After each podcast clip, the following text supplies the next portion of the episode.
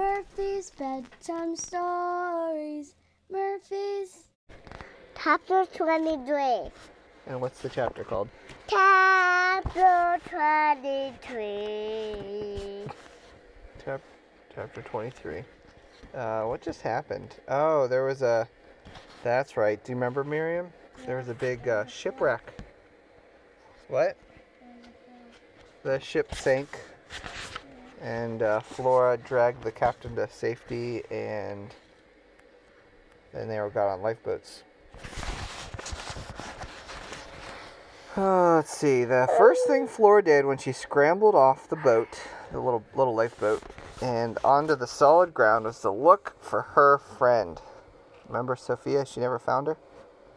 A few dogs made it to safety. Oscar was one of them. Have you seen Sophia? She asked him through the chattering teeth. Oscar was dripping wet and trembling so hard it looked as if he might shake himself off his feet. He lowered his head but did not answer. His chain, still attached to a broken piece of wood, hung from his neck. Another dog was more helpful. Flora found out that only he and four other dogs had been released from their chains in time to jump into the first lifeboat. Oscar had been rescued later from the freezing waters. None of the others had survived. Flora felt like weeping. Cats were not great swimmers.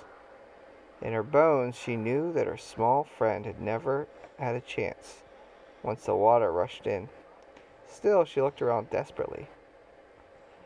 Lar- do you think the cat made it, Anna? What? Do you think the cat made it, Sophia? I don't know. Large emergency. Do you think like? Do you think the? You the- will, you will film me talking? Yep. Do you think that the cat um, is still alive? Do you think the cat was able to swim to safety? Yeah. Let's find out. Large emergency boxes from both lifeboats were dragged ashore. Tools, dry blankets, and cans of food came out. And when the boxes were empty, the men used axes to chop them up and build a fire. The blankets were laid down around the fire, and a mangy mix of teeth chattering men and dogs huddled as close to We'll it as they could. this whole book. Not tonight. Some of the men dashed back out in a lifeboat to see if they could find One. any more supply boxes or bits of wood in the water. When they had warmed up a bit, others began building walls of snow for shelter. There was still very little said. I'm gonna. Dad, Yeah. look, I can um put up. I can put a page through what other ones. What? Whoa. No. Flora gave Look, up her search. Look. Flora gave up her search Wait, Dad, look. and nosed under a corner of a blanket. Wow. Wait, look. She ne- Wow. That's not it. Flora, so you can turn the pages. That's not it. That's not it. Flora gave up her search and nosed under a corner of a blanket. She now realized how cold she had become.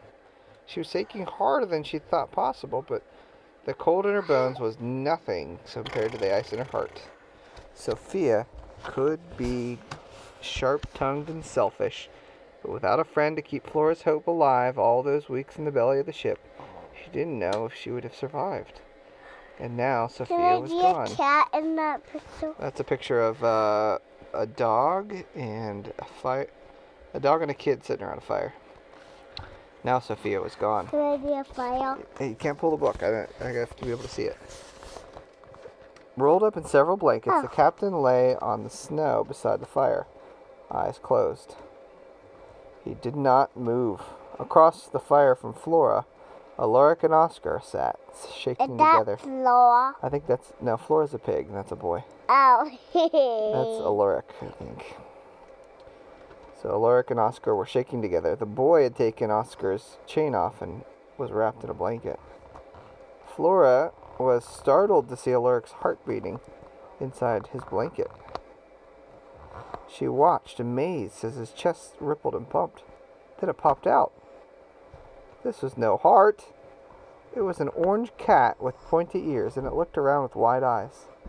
When it saw Flora, it pushed itself free and bounded over to her. Sophia! Flora squealed. Sophia purred and rubbed against Flora.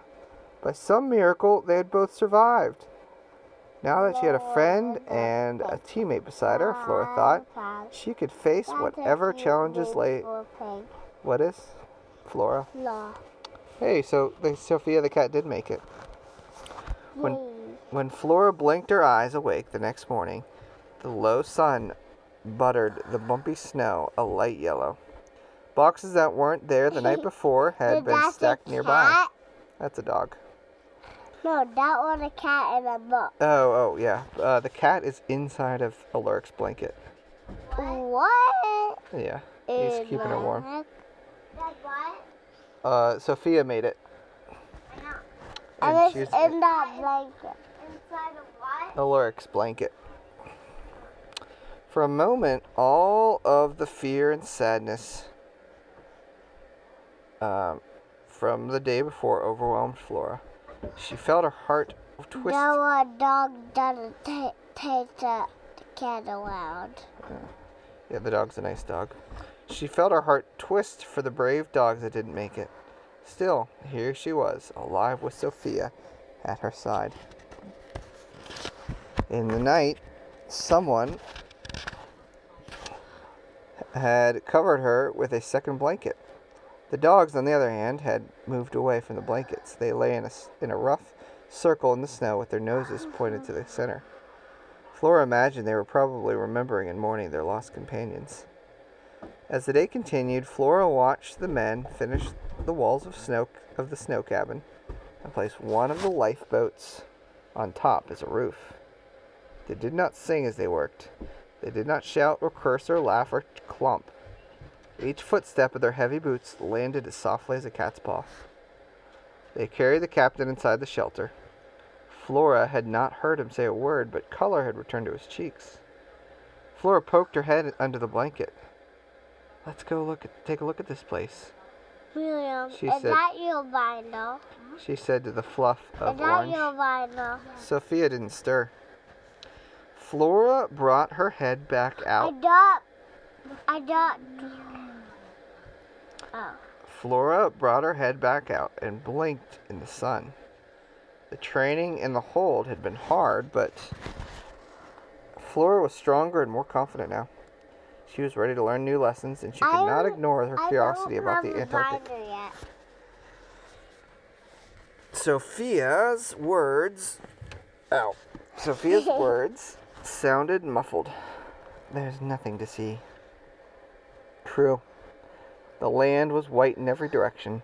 Not a plant, not a tree, not any spot of green or brown was visible outside the little camp. So, guys, remember they were going to try to cross the Antarctic, which is just all ice and snow. So, there's nothing around. Very cold place um, except for a jumble of ice blocks that got stuck out of the snow here and there. The terrain was also flat. Ada, have you ever been stuck outside in the cold? How do you think you would feel if you were? Oh, cold. Yes, I would be too. They're going to.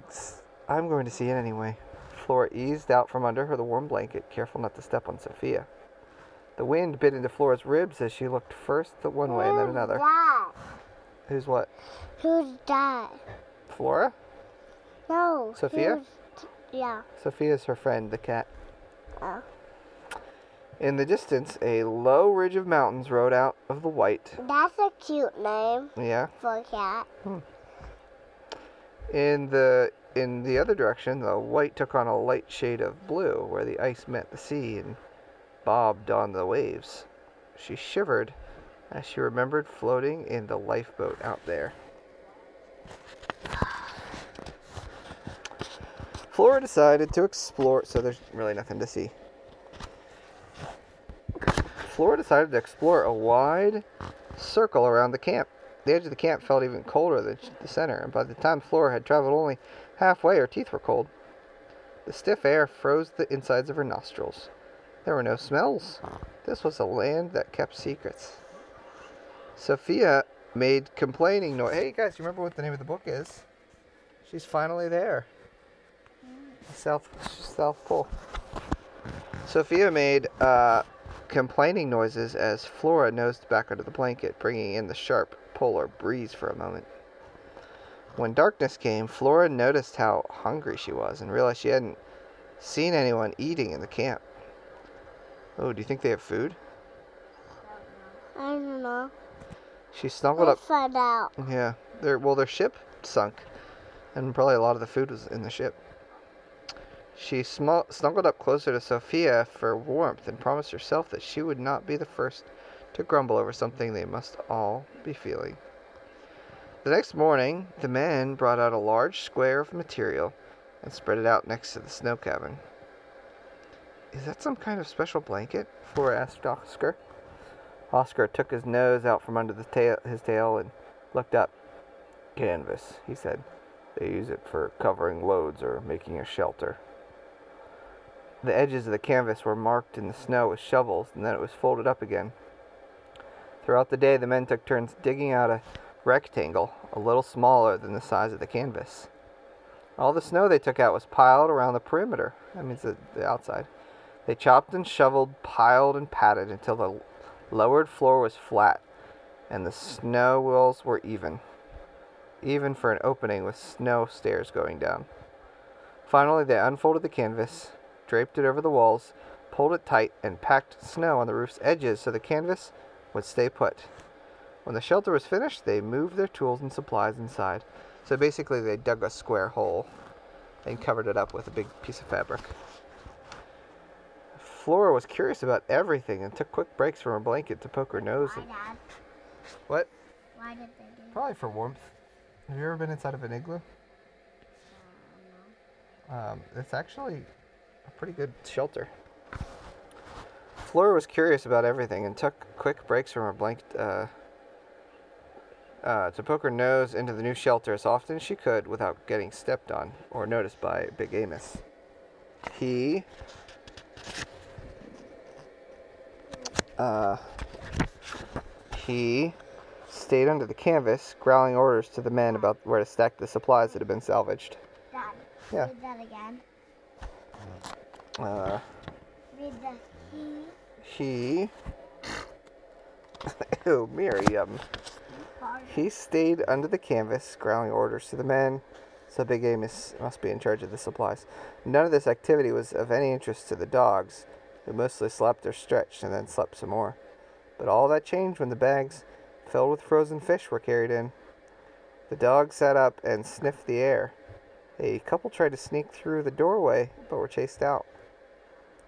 It wasn't long before Amos emerged with his arms full of cans.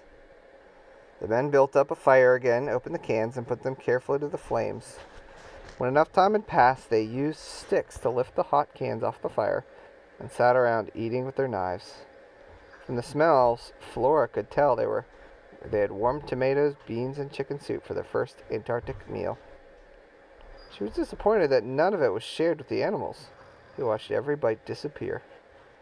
Even Sophia poked her head out to look. But the feelings changed to joy when Amos brought over a bag of fish. He opened the bag and began chopping the frozen fish into pieces. The dog set up a frenzy of barking and whining, but any that came too close got a curse and a kick, and they soon learned that those who sat quietly were fed first. Flora ate her fish alongside Sophia. It was icy and crunchy and gone in three bites, but it was delicious. And not even cooked. While the animals were eating, the men took a bundle of blankets into the canvas roofed shelter, then disappeared inside the snow cabin next door. Flora followed the dogs into the shelter and watched them claim sleeping spots. The men had laid blankets around the perimeter of the shelter. Each dog stood a moment at the spot he had picked and looked around to see if he had a challenger. Then, nose down, each circled three or four times, pawing at the blanket to fluff it up, before sinking into a tight ball and bringing tail over muzzle. When all six dogs were settled inside, Flora trotted back to where Sophia was trying to keep warm near the dying fire. Come see what's happening. We need to choose a sleeping spot. It won't matter because it's impossible to get warm anywhere in this place, Sophia complained. But she got up. Against the snow, she looked more orange than ever. She hurried across the white ground to the doorway like a cat shaped sunset. At the entrance, Sophia stopped and let Flora go in first. Flora hoped the dogs had heard about the job she and Sophia had done on the rats and would accept them as friends. She walked cautiously down the few steps. As nervous as Flora felt around the dogs, she could only imagine what Sophia was feeling. But the cat bravely made her way to a blanket in the furthest corner. Then she noticed, nosed underneath a corner and disappeared. Flora carefully sat on the blanket Sophia had chosen for them and looked around. Oscar, that's the lead dog, was on the nearest blanket, but except for raising his eyebrows, he did not move. None of the other dogs seemed to notice the newcomers. Nose down, Flora began to circle her blanket as she had seen the dogs do. Lie down before you step on me, Sophia hissed. Flora settled down. No one barked. No one made an unfriendly comment. She'd been accepted in the sledding team home, which already smelled like dog, but was surprisingly warm. So in these snow shelters, that's the end of the chapter. In the snow shelters, the the um, like the warmth of your body keeps it warm. So you go in like an igloo or something, and your body heat keeps it warm. And so if you all gather together, it stays extra warm. All right, any thoughts? That, that was a great chapter.